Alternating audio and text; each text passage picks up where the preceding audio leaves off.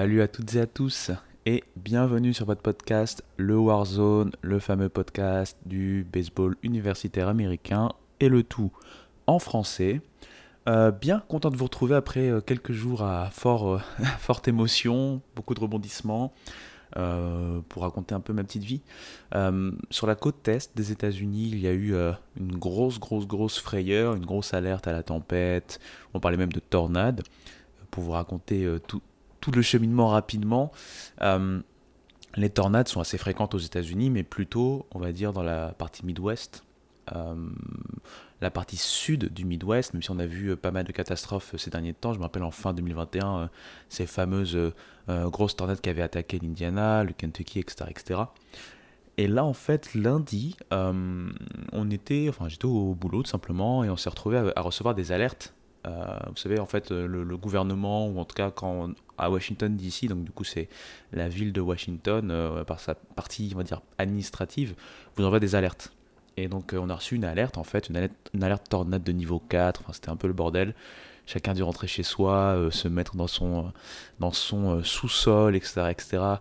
Et le temps que je rentre, le ciel était devenu noir, presque une sorte de noir verdâtre. C'est la première fois que je voyais un ciel pareil. J'ai l'impression d'être dans 2012, pour ceux qui ont vu ce film de Roland Emmerich, de, mémoire. Donc bref, plus de peur que de mal. C'est vrai qu'il y a eu une forte tempête, une tempête orageuse, du vent, il y a eu des arbres qui sont tombés, mais il n'y a pas eu de tornade pas eu de, victimes, plus de, petits dégâts matériels. Donc vraiment, on est, euh, voilà, on est passé euh, plutôt assez loin au final d'une catastrophe. Mais, euh, voilà, donc des émotions fortes, on va dire, en début de semaine. D'autres émotions dont on va parler, mais qui sont beaucoup plus liées au sport universitaire, puisqu'on a vu encore des mouvements en termes de réalignement de conférences.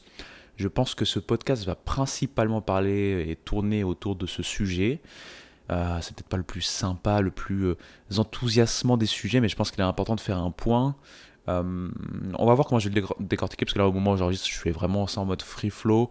Peut-être au fur et à mesure, je vais retoucher un peu, on va dire, l'index ou le plan que, je souhaite mettre en marche pour ce, pour ce podcast, cet épisode spécial. Mais du coup, comme d'habitude, je vous rappelle que ce podcast est disponible sur toutes les plateformes de podcast, également disponible sur YouTube Merci beaucoup pour les, likes, pour les retours. Ça fait énormément plaisir.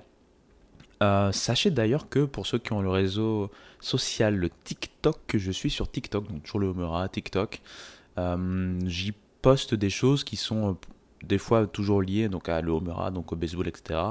Pas mal de, vidéos et de photos de lieux où je vais, également pas mal de, vidéos ou de photos en corrélation avec mes hobbies, donc des choses un peu plus personnelles. Donc si vous voulez y faire un tour, n'hésitez pas. Et sur tous ces bons mots marketing, on va y aller tranquillement. C'est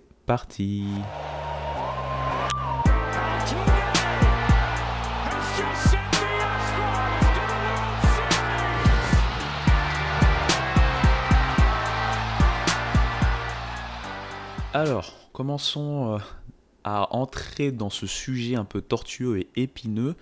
Euh, ce cas de réalignement, qu'est-ce que ça va vouloir dire euh, dans les disciplines athlétiques? Déjà, qu'est-ce qu'on a pu voir ces derniers temps? On va faire donc d'abord un petit récapitulatif.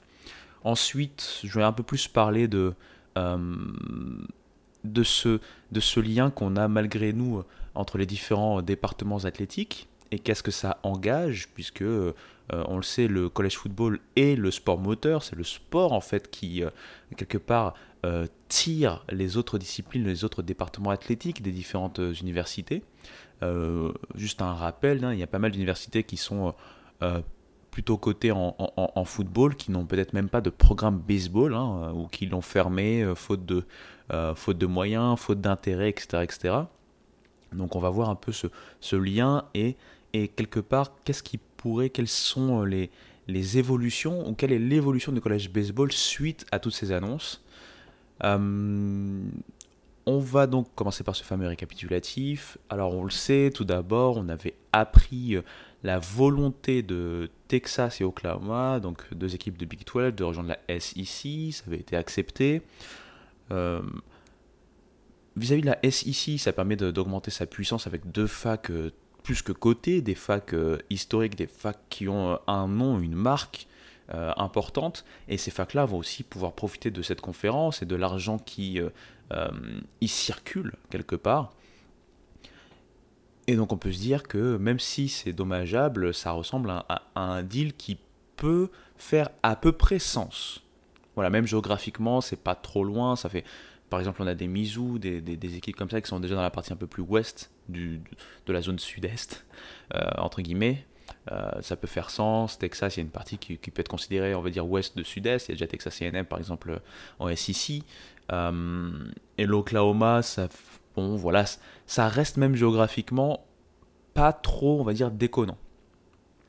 On avait ensuite vu, hein, euh, euh, parmi les, enfin les principaux mouvements, on va dire, les principales migrations, cette, cette surprise en fait qui est arrivée du côté de la PAC-12 avec tout d'abord les départs voulus et annoncés de UCLA et de USC. Là déjà, on se dit que ça fait beaucoup moins sens à part bien sûr pour l'aspect purement pécunier, euh, ça fait beaucoup moins sens puisque ce sont des équipes qui, géographiquement, en termes de, de, région, entre guillemets, euh, sont à des années-lumière, entre guillemets, des, autres équipes qu'elles vont devoir affronter ou avec lesquelles elles vont partager la même conférence. Euh, donc ça ajoute quelques problèmes, bien sûr, on voit encore l'aspect pécunier derrière ça. On est en train en fait de, voir petit à petit deux super conférences se, se, se, bâtir ou continuer de se bâtir. Et à côté de ça, on voit surtout une Pac-12 qui euh, euh, ramasse les miettes et qui commence à euh, petit à petit se faire déplumer.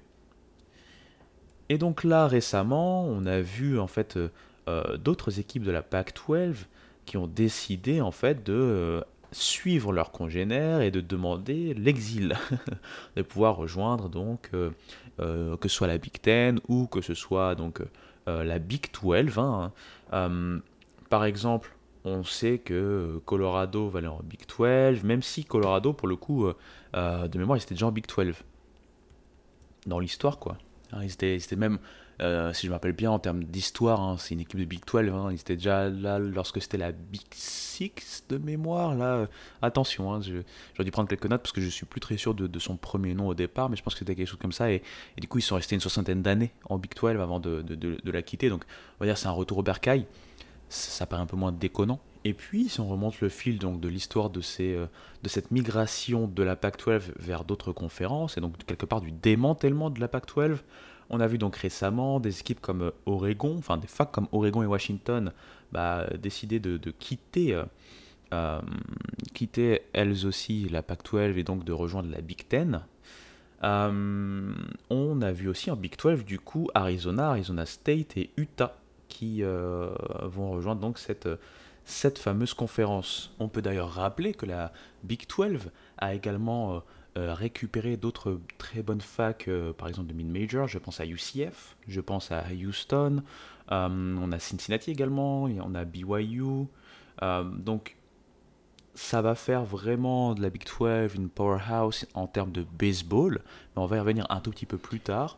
Et pour le moment, on va essayer de parler un peu de euh, la PAC-12. Clairement, cette conférence, pourtant historique, est la grande perdante hein, de, ce, de ce réalignement, ressemble presque à une sorte d'Armageddon pour, pour cette conférence. Euh, ce qui est assez ironique en fait quand on y pense, puisque la PAC-12 aurait pu devenir la PAC-16 en, je pense c'était en 2010. J'avais lu un article comme ça hein, pour, pour, vous dire, euh, pour vous dire la vérité. Et à cette époque-là, ils étaient proches de récupérer euh, bah, déjà Colorado qu'ils ont récupéré euh, en 2011, mais également de récupérer Texas, euh, Oklahoma. Je pense qu'il devait y avoir aussi Oklahoma State. Et j'ai oublié qui d'autre, mais je pense que ça fait, ça fait le compte du coup. Peut-être qu'il y avait Texas AM, puisque Texas AM est passé en SEC, mais bref. C'est assez ironique quand on voit ce mouvement. Euh, je tiens d'abord à rappeler, avant qu'on parle de la PAC-12, que bien sûr, les, réalignements en termes de conférences, ça a toujours existé dans le sport universitaire. Il y a des conférences qui ont disparu, il y en a d'autres qui sont nées, il y a eu des fusions, il y a eu des changements, euh, beaucoup de mouvements d'équipe d'une conférence à une autre, des retours dans des conférences, etc. etc. Donc, en soi, ça a toujours existé. Maintenant, là, le problème que l'on a, c'est qu'on se retrouve avec un nouveau modèle purement économique qui va nous créer donc des super conférences, donc Big Ten, qui va devenir Big je ne sais pas combien, SEC, Big 12, qui elle aussi va devenir peut-être un peu plus. J'avais aussi noté que la ACC voulait faire quelques mouvements, et donc on va un peu monitorer tout ça. Et, et cette course pour l'argent, sans qu'il y ait de, de logique régionale, bah, est en train, en fait, quelque part, de changer complètement la dynamique du sport universitaire. On a l'impression de se retrouver dans un sport purement professionnel avec euh, un aspect assez corporatiste. Euh, on le sait que de toute façon, le sport a besoin d'argent, les facs, le sport universitaire euh, brasse de l'argent. Donc fait tourner de l'argent, donc veut aussi récupérer cet argent. On sait aussi que non seulement le sport brasse de l'argent, mais plus précisément et plus spécifiquement, le collège football, c'est l'événement. C'est clairement l'événement. Je sais que la March Madness, c'est super, etc., etc. Le collège baseball a ses grands moments, mais clairement, euh, encore une fois, le grand moteur, l'élément moteur, c'est le collège football. Euh, et qu'est-ce qu'on voit là? On voit une sorte de dénaturation. Alors, est-ce que c'est français? Je sais pas, vous m'excluderez. Mais en gros, on est en train de dénaturer complètement euh, ce qui fait l'essence de ce sport. Et, et, ça additionné en fait notamment à, cette réforme des, des, playoffs football, bah, clairement on va se retrouver dans un... Euh, comment je pourrais dire ça? Dans une aseptisation, je dirais, de, de, de, ce qui fait normalement le sel hein, de, de, ce sport. Donc maintenant que j'ai fait cette petite parenthèse, notamment vis-à-vis du foot, euh, la PAC-12, on le sait, c'est une grosse conférence, elle a plus d'une centaine d'années, elle est passée par nombre de, noms. Hein. À un moment, elle s'appelait même Big 6, Big, euh, Big 5, enfin voilà, Pack 8, Pack, Pack 10, etc. etc. et en fait, pour retracer un peu ce qui s'est passé récemment, très vite, on a compris qu'il y avait quelque chose qui allait être compliqué. C'est quand on a vu en fait les sommes euh, par les euh, télévisions, ce qu'elles étaient prêtes à mettre pour aider à la dernière minute la PAC 12 ça n'avait aucun rapport avec notamment ce que euh, ce que récupèrent d'autres conférences. Euh, par exemple, j'étais tombé sur un article qui expliquait que euh, Fox voulait proposer en fait un package qui allait permettre de récupérer à peu près 35 à 40 millions de dollars par an pour la PAC 12. La Big Ten, on est, on est quasiment au double hein, de ce de, de qu'ils vont rapporter, de ce qu'ils vont gagner. Donc clairement, on n'est pas sur les mêmes sur les mêmes chiffres. Et surtout, ce qui interpelle, c'est la, la. Comment je vais dire ça? Le côté un peu alarmiste. C'est au dernier moment que c'est à l'urgence. Ça veut dire qu'il y avait comme, comme si c'était une sorte de, de. Voilà, personne ne se rendait compte de ce qui se passait. Et d'un coup, on s'est dit Oh, il faut quand même que je fasse euh, voilà, euh, une offre à 20 minutes, tenter des packages, tenter de regrouper des packages. On a vu ESPN qui voulait euh, faire un package avec Amazon notamment, etc. etc. Donc, je ne vais pas rentrer dans tous les deals télé, mais c'est pour un peu donner aussi le contexte et, ce qui montre en fait qu'on n'était pas du tout prêt, on n'était pas du tout en train d'envisager une déflagration telle que ce que l'on a vu avec le démantèlement quasiment complet de la PAC 12. Là actuellement on le sait qu'à partir de 2024, donc cette année c'est encore bon, mais 2024 c'est là où tout va exploser, il va nous rester que 4 facs euh, il va nous rester Stanford, il va nous rester euh, Oregon State, bon, au moment où j'enregistre bien sûr. Hein. Euh, il va nous rester qui d'autre? Il va nous rester Cal, et il va nous rester, aussi Washington State, Wazoo. J'avais vu d'ailleurs un, papier, une lettre, hein, notamment de, de, Alors c'était qui? C'était du côté de Wazoo, si je me rappelle bien. Je pense que c'est le président de Wazoo qui avait écrit une lettre, puisque Wazoo, pour le coup, c'est un des membres les plus historiques, une sorte de membre quasiment fondateur de la PAC 12. Hein parce qu'ils y sont depuis 1900, euh, quelque chose, 1900 peut-être 17, quelque chose comme ça, donc vraiment, voilà, quasiment en même temps que la PAC 12 euh, a, a, décidé de, de, de, battre ses premiers battements de cœur, on va dire, de faire battre ses premiers battements de cœur. Et là se pose une autre question, du coup, et, et c'est là où je veux en venir, c'est, ok, on sait que ces réalignements, euh, c'est en fonction de l'argent. On sait que cet argent, il est vu par euh, les programmes, notamment principalement vis-à-vis du football. On imagine également, par exemple, pour la Big Ten, euh, quelque chose d'alléchant pour des équipes de, de Pac-12 en termes de, d'argent, etc., etc., pour, pour euh, le basket, parce que la Big Ten, c'est une grosse, grosse conférence basket, pardon. Mais par contre, clairement, il faut pas se leurrer. on est sur un move qui va arranger le football. Là, il faut pas se leurrer là-dessus. Mais maintenant, moi, ce, que, ce dont j'ai envie qu'on parle rapidement, c'est quelles sont les conséquences pour le baseball. Euh, on va en parler dans deux secondes. Je vais faire une petite pause euh, musicale parce que j'ai soif. J'arrive.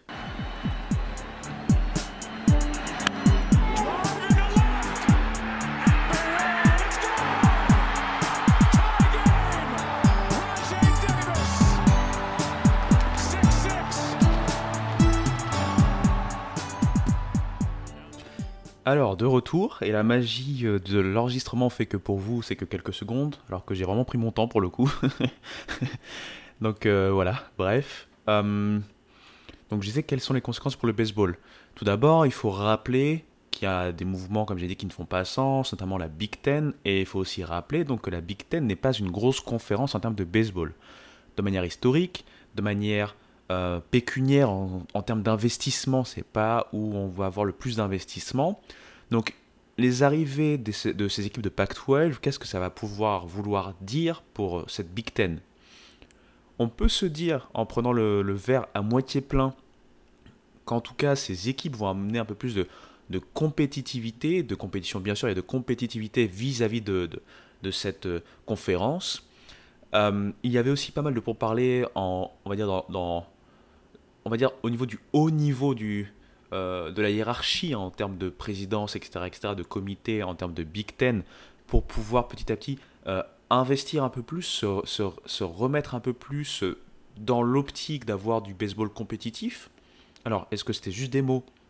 Est-ce que c'est vraiment une tendance qui va pouvoir être démontrée avec l'arrivée de ces équipes de Pac-12 Ça, on verra. Je rappelle d'ailleurs à cet effet, je pense que les gens qui sont férus de, de, collège football notamment doivent connaître un peu mieux ce, genre de nom. Mais si je parle par exemple de Tony euh, Petiti, euh, c'est le commissionneur en fait, c'est le nouveau commissionneur de la Big Ten. Et il faut savoir que lui, il a un background euh, en termes de baseball. Donc, il y a cette envie, cet espoir de pouvoir voir plus d'investissement en termes de baseball en Big Ten. on va voir vraiment ce qu'il en, en est. Mais en tout cas, le savoir-faire en termes de recrutement euh, chez les classes de freshmen côté UCLA par exemple va pouvoir faire du bien entre guillemets à la Big Ten. Non pas que ils vont pouvoir apprendre aux autres équipes comment recruter, mais surtout que ces classes de recrutement vont donc forcément se retrouver à jouer, à participer, à élever le niveau de cette Big Ten. Donc c'est quelque chose de très très important. Il euh, faudra voir également qu'est-ce qu'on va avoir en termes de commitment. quand je parle de commitment, on le sait, même si quasiment tous les programmes, je pense que le seul programme qui ne doit pas avoir de, de college baseball, ça doit être Wisconsin en Big Ten. Donc la plupart des programmes sont là et bien présents en termes de baseball. C'est pas pour autant qu'on voit des choses assez rassurantes en termes de niveau, en termes de formation. Il y a bien sûr des historiques, alors que mon téléphone se met à, parler de lui-même. Il y a bien sûr des historiques qui euh, peuvent par cycle rebondir. Je pense à Michigan, je pense à Minnesota, mais il n'y a rien de fou.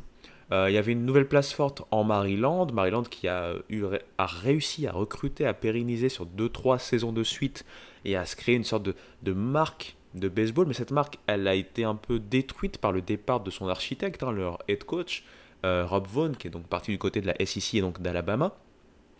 Donc à voir, puisque cette équipe très fragile qu'on avait déjà, hein, ce, niveau assez moyen, voire médiocre à certains instants, à certains, sous certains aspects, pardon, la Big Ten, euh, c'est pas juste avec l'ajout de ces quatre équipes que tout d'un coup ça va changer.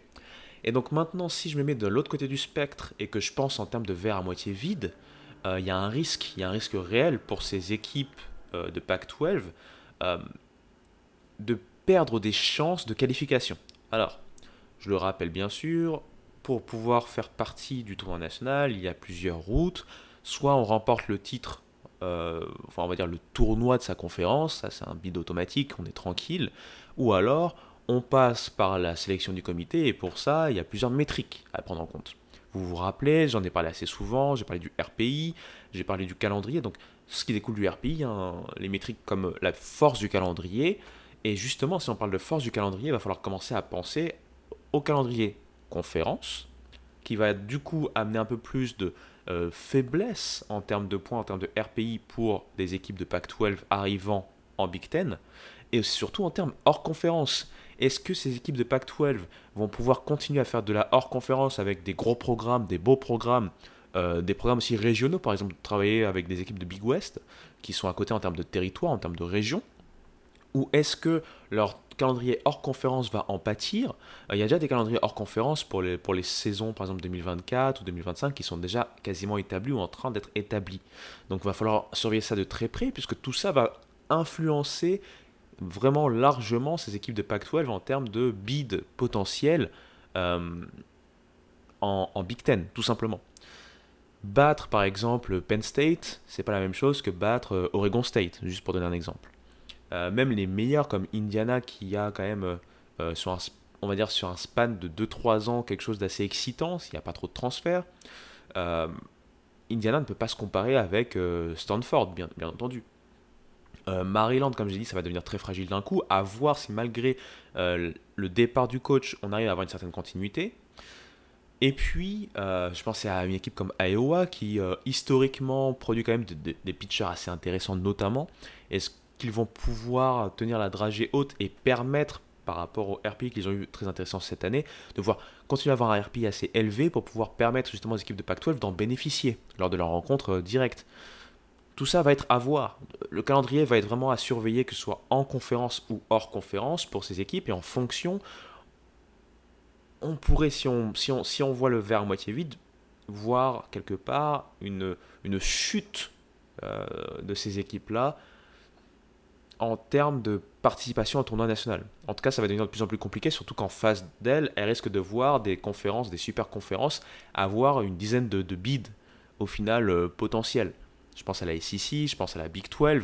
Euh, la Big 12 qui pour moi, en termes de baseball, et là j'y reviens par rapport à ce que j'avais dit un peu auparavant, pour moi c'est la grande gagnante de ces mouvements-là. Puisque si on, voit la Big 12 déjà en général, la Big 12, même si on enlève Texas et Oklahoma, en termes de baseball, c'est très très fort, avant même de rajouter les équipes de Pac-12. La Big 12, je le rappelle, il y a TCU par exemple, il y a Oklahoma State, des programmes historiques, euh, il y a Texas Tech, toujours intéressant. Il y, a des, il y a des facs qui ont montré des belles choses, par exemple cette saison, comme West Virginia. Je pense à Kansas State qui s'est fait un peu euh, voler, on va pas y revenir dessus. Donc, rien qu'avec ces équipes toujours là en Big 12, la Big 12 est une des grosses conférences. Ça, il n'y a rien à dire. Mais surtout, on y rajoute des programmes. Donc, Arizona, très très gros programme de baseball de manière historique. Arizona State, n'en parlons même pas. Euh, Utah, d'accord, dans un degré moindre, c'est pas aussi, euh, on va dire, aussi foufou. Et puis, bon, on a donc Colorado, Colorado qui pour le coup n'a pas de programme de baseball, donc on va les retirer de l'équation. Mais à ça, on rajoute des, équipes, des programmes baseball de mid-majors, mais qui ont quand même prouvé des choses. Euh, je pense par exemple à UCF qui est capable, je pense Houston aussi est capable, euh, Cincinnati ça peut dépendre un peu plus, mais BYU est capable. Euh, on va donc voir en fait une super conférence qui va peut-être poser des problèmes à la conférence qui en ce moment, en ce moment, alors, alors, alors où on parle, est officieusement la, deuxième meilleure conférence du pays, je pense à la ACC. Euh, cette ACC, elle risque d'être vraiment menacée par la Big 12. Surtout qu'en ACC, on le sait, il y a ce qui se passe en ce moment avec Florida State. Euh, je le rappelle rapidement, Florida State n'est pas sûr de vouloir rester hein, en ACC. Alors, en termes de baseball, historiquement, un gros coup, ça, serait un gros coup dans la mâchoire. Sur ces dernières saisons, peut-être un peu moins, hein, les mauvaises langues le diront, peut-être un peu moins parce que c'est plus compliqué pour, pour cette fac. Mais toujours est-il que, en termes de pouvoir, en termes de puissance, la Big 12 potentiellement est en train de passer au-delà de l'ACC. La SEC est en train de creuser un écart, la Big 12 pourrait passer devant. La Big 10, malgré les ajouts, comme j'ai dit, ça reste, encore peut-être un peu en deçà.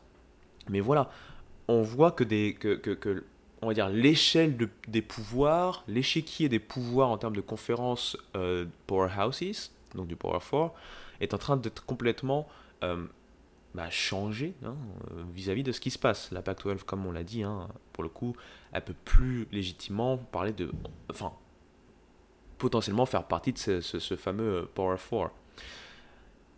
Et donc, on va se retrouver avec, avec du baseball centré sur deux conférences selon moi.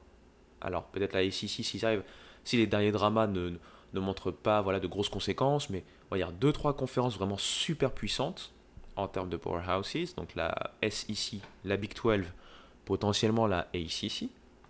On va se retrouver avec des mid-majors historiquement fortes qui vont rester normalement en place. Je pense à la Big West, je pense à la Sun Belt.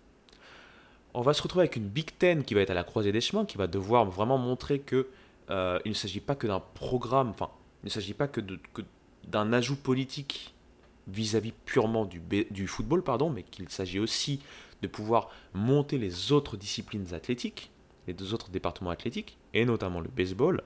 Et en fonction de ça, on pourrait se retrouver donc avec un changement complet dans ce que l'on voit en termes de euh, d'équilibre des, des, puissances encore une fois et de ce qu'on voit en termes de sélection hebdomadaire, de sélection de comités, etc. etc. Donc j'ai fini de faire ce tour d'horizon, donc il n'y a pas beaucoup de détails, mais c'est surtout pour faire un état des lieux et de ce que ça peut vouloir dire en termes de college baseball. J'imagine que les, amis de The Trick Play par exemple vont, ont déjà beaucoup parlé de ce qui se passe en termes de college football. Je les salue d'ailleurs. Hein. Si vous ne connaissez pas, allez bien sur les suivre. Ça me paraît très étonnant parce que si vous me connaissez moi, mais vous ne connaissez pas The Trick Play, c'est vraiment que vous êtes passé par une porte dérobée. Donc, euh, plaisanterie euh, de côté, allez suivre euh, The Trick Play bien sûr. voilà, j'ai envie de refermer ce volet pour le coup. C'était vraiment encore une fois un état des lieux. beaucoup de gens euh, se lève, hein, se soulève face à ce qui se passe en ce moment, donc avec ce réalignement. Ça fait euh, du mal au college sports. J'ai même vu un article sur euh, the, Athletic. J'ai du mal à switcher de français à l'anglais, mais The Athletic pour le franciser, qui parlait notamment avec ironie hein, de, de, du mal que fait en fait ces réalignements, notamment presque égoïstement pour le football et vis-à-vis des autres disciplines, et donc euh, disait que pourquoi pas euh, le college football devrait s'émanciper de la NCAA. Ça pourrait être peut-être un mal pour un bien. Ça aurait pu être intéressant, par exemple, de voir un réalignement euh, purement college football si c'était vraiment le, souhait, puisque l'argent brassé, clairement, c'est pour la priorité le football, enfin en priorité le football, et du coup pouvoir rester avec un équilibre un peu plus logique en termes de baseball. Mais bon, c'était c'est un petit peu un doux rêve qui s'est vite craquelé et on est passé en zone de cauchemar notamment pour la PAC-12. Donc voilà, voilà. Euh, n'hésitez pas à me poser des questions en privé ou à me dire si vous voulez qu'on en parle avec beaucoup plus de détails, qu'on puisse ouvrir un dossier là-dessus. Puisque c'est vrai que ça va vraiment rythmer à partir de 2024, donc notamment pour, je pense que ça va être automne 2024 pour euh, la partie euh, football forcément, et donc 2025 puisque ça suit un printemps 2025 pour les derniers mouvements en termes de collège baseball termes de réalignement. Mais voilà, voilà. On referme ce, ce, ce, dossier et euh, on va parler quelques minutes avant que je vous laisse tranquille hein, dans cet épisode qui sera un peu plus court que les euh, précédents. On va parler un peu de Little League. Je vais vous présenter un peu les Little League et puis, euh, et puis on va pouvoir se dire au revoir tranquillement. Petite transition musicale, cela dit.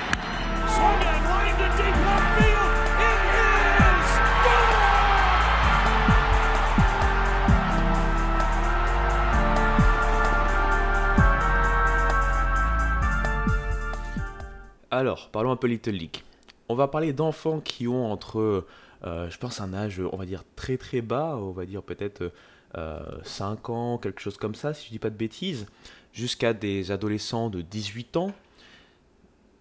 Tous ces gens-là, des millions et millions d'enfants, se retrouvent via la pratique du baseball en ce qu'on appelle euh, la Little League. La Little League, c'est donc une organisation en fait, hein. c'est une organisation, une sorte de ligue euh, normalement, si je me rappelle bien, c'est à but non lucratif, hein, c'est vraiment en mode associatif. Et à la base, c'était une compétition américano-américaine. Ça a été créé en 1939. Euh, ça a d'ailleurs été créé, si je me rappelle bien, c'était en Pennsylvanie. Et d'ailleurs, c'est pour ça que les phases finales, euh, les World Series de cette Little League se passent en Pennsylvanie, à South Williamsport. Et il faut savoir qu'à partir de 1957, cette euh, ligue américano-américaine s'est ouverte au monde entier. Et donc, euh, l'occurrence que l'on a actuellement, c'est une occurrence avec plus de millions de licenciés à travers le monde, euh, et ce dans plus de 100 pays. Donc là, je vous, lis un peu Wikipédia en même temps, parce que voilà, ça me permet de me rafraîchir un peu les idées. Moi, personnellement, j'ai commencé à suivre cette compétition il y a... Non, pas trois ans, il y a deux ans il y a deux ans très exactement. J'avais déjà entendu parler des Little League, parce que toujours curieux, j'aime bien suivre les choses, mais j'avais pas encore eu l'occasion avant 2021 de vraiment m'y intéresser. J'avais notamment fait une interview d'une ancienne star du softball universitaire de la fin des années 2000, hein, qui par un heureux hasard, travaille, est une de mes collègues en fait, elle travaille maintenant euh, en tant que data engineer donc, euh, dans la même boîte que moi. Donc du coup, ça ça a été plus facile pour moi de pouvoir communiquer avec elle et donc pouvoir l'interviewer. D'ailleurs, je pense que la vidéo est toujours sur YouTube quelque part. Et du coup, on avait parlé de cette fameuse compétition. Elle, à son époque, c'était pas, en tout cas, elle n'avait pas pu, c'était déjà là, mais elle n'avait pas pu euh, y jouer notamment puisqu'on le sait qu'il y a la séparation euh, en général hein, entre hommes et femmes, même s'il y a pas mal de, filles hein, qui font partie des équipes de baseball. Et donc, cette compétition, son summum, le pinacle, c'est ce qu'on appelle la Little League World Series. Cette Little League World Series a plusieurs déclinaisons, puisque en fonction des catégories d'âge et des, catégories de sport, hein, donc baseball et softball, on a donc plusieurs phases finales. La catégorie reine, c'est la Little League de baseball pour les jeunes qui ont entre 10 et 12 ans. Ça, c'est vraiment celle qui se finit en dernier. Là, au moment où j'enregistre, ils sont encore en train d'établir les derniers strapontins regionals en, termes de, regionals américains, puisque les équipes internationales, elles, ont déjà euh, fait leur qualification et vont, donc commencer les World Series, je pense, en fin de cette semaine. Je pense que ça va commencer jeudi pour, cette mouture, pour cette déclinaison, la compétition baseball de 10-12 ans. Mais il y a également une compétition softball qui, pour le coup, elle, est déjà en World Series, donc vraiment dans, dans, les, derniers, dans les derniers matchs des World Series. Et puis il y a pour les plus âgés euh, euh, la Senior League, que ce soit baseball ou softball. Et pourquoi je vous parle de tout ça? Parce que c'est très très intéressant à suivre. Euh, je sais que ESPN diffuse en fait cette compétition. C'est très rafraîchissant. On voit du baseball forcément, plus de small ball, puisque notamment chez les jeunes, ils n'ont peut-être pas encore la puissance, mais on voit de très très belles choses. Et, je voulais en parler deux secondes puisque c'est vraiment un, une autre facette en fait du baseball qui me plaît beaucoup et qui, en tout cas en termes de façade, parce qu'après je sais pas ce qui se passe à l'intérieur, je n'y suis pas à l'intérieur, mais euh, propose une vision très très optimiste, très très euh, ludique, très presque avec, avec de fortes émotions en fait hein, du baseball. Et donc voilà, c'était le petit mot pour la Little League. Donc je rappelle, Little League, en ce moment, c'est les phases finales, hein, les World Series pour le softball au moment où donc ça sera peut-être fini malheureusement, mais vous aurez au moins euh, celle dont j'ai parlé et dont je vais parler à la fin. Mais donc pour le softball, World Series, pour les seniors, donc les, plus adolescents, World Series, et donc pour le baseball, avec, comme j'ai dit, un côté mixte, puisqu'il peut y avoir des filles également les, dans, les, rosters, euh, là, ils finissent les regionals au niveau des États-Unis pour pouvoir rejoindre les équipes déjà qualifiées à travers le monde. Les phases finales se déroulent à Williamsport en euh, Pennsylvanie. Et donc, encore une fois, ESPN est votre ami pour les diffusions. Je sais que l'ESPN Player, malheureusement, euh, se fait. Euh, bah, se fait enfin, voilà, est, complètement out maintenant. Parce que je retrouve plus mes mots comme d'habitude. Vous, vous me connaissez maintenant. Mais voilà, ça a été décommissionné, on va dire. et donc, si vous avez un VPN, allez sur ESPN ou ESPN Plus et euh, faites-vous plaisir avec ce baseball. Et moi, je vais vous laisser tranquille dans, cet épisode plus court, hein, encore une fois. On va essayer de revenir sur des choses un peu plus joyeuses la semaine prochaine, notamment peut-être euh, partir sur une autre, euh, une autre décennie comme on a fait les deux podcasts précédents. J'espère malgré tout que cet épisode plus léger en termes de temps, plus lourd en termes de sujet, vous aura plu. N'hésitez pas à me faire des retours comme d'habitude, euh, je vais essayer de travailler sur cette fameuse vidéo du Japon. Je suis en train de travailler petit à petit dessus, mais euh, voilà, beaucoup de choses euh, se passent. Donc j'en reparlerai quand je serai plus proche de sa finalisation. Et en attendant, je vous dis voili voilou. Je vous souhaite à tous et à toutes une très bonne fin de semaine. Et on se dit à bientôt. Ciao